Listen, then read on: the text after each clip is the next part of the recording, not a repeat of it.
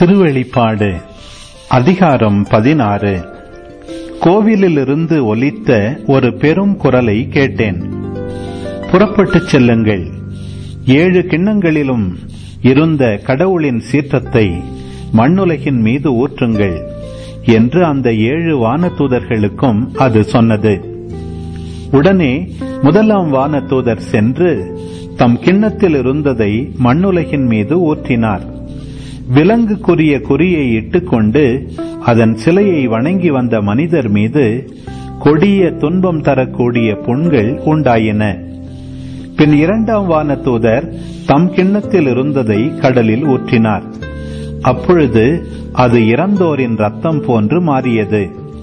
உடனே கடல் வாழ் உயிரினங்கள் எல்லாம் மடிந்தன. மூன்றாம் வான தூதர் தம் கிண்ணத்தில் இருந்ததை ஆறுகள் மீதும் நீரூற்றுகள் மீதும் ஊற்றினார். உடனே அவையும் ரத்தம் போல மாறின. நீர்நிலைகள் மீது அதிகாரம் கொண்டிருந்த வானதூதர் பின்வருமாறு சொல்ல கேட்டேன். இருக்கின்றவரும் இருந்தவருமான தூயவரே இத்தீர்ப்புகளை வழங்கும் நீர் நீதியுள்ளவர். இறை மக்களுடையவும் இறைவாக்கினர்களுடையவும் ரத்தத்தை சிந்திய மானிடருக்கு நீ ரத்தத்தையே குடிக்க கொடுத்தீர். இது அவர்களுக்கு தகுந்த தண்டனையே. அப்பொழுது பலிபீடத்திலிருந்து நான் கேட்ட குரல் ஆம் கடவுளாகிய ஆண்டவரே எல்லாம் வல்லவரே உம் தீர்ப்புகள் உண்மையுள்ளவை நீதியானவை என்றது. நான்காம் வானதூதர் தம் கிண்ணத்தில் இருந்ததை கதிரவன் மீது ஊற்றினார். அதனால் மனிதரை நெருப்பாய் எரிக்கும் வன்மையை அது பெற்றது. உடனே மனிதர் கடும் வெப்பத்தால் எரிக்கப்பட்டனர். இந்த வாதைகள் மீது அதிகாரம் கொண்டிருந்த கடவுளின் பெயரை அவர்கள் பழித்தார்களே தவிர மனம் மாறி அவரை போற்றி புகழவில்லை. ஐந்தாம் வான தூதர் தம் கிண்ணத்தில் இருந்ததை விலங்கு வீற்றிருந்த அரியணை மீது ஊற்றினார். உடனே அதன் அரசை இருள் கவி கொண்டது. துன்பம் தாங்க முடியாதவர்களாய் மனிதர் தங்கள் நாவை கடித்துக் கொண்டனர். தங்கள் துன்பத்தையும் பொன்களையும் முன்னிட்டு விண்ணக கடவுளை பழித்தார்களே தவிர தங்கள் செயல்களை விட்டு மனம் மாறவில்லை. ஆறாம் வானதூதர் தம் கிண்ணத்தில் இருந்ததை யூப்ரத்தீசு பேராற்றில் ஊற்றினார். உடனே அதன் தண்ணீர் வற்றி போனது அதனால் கீழை நாட்டு மன்னர்கள் பயன்படுத்த பாதை உண்டாயிற்று.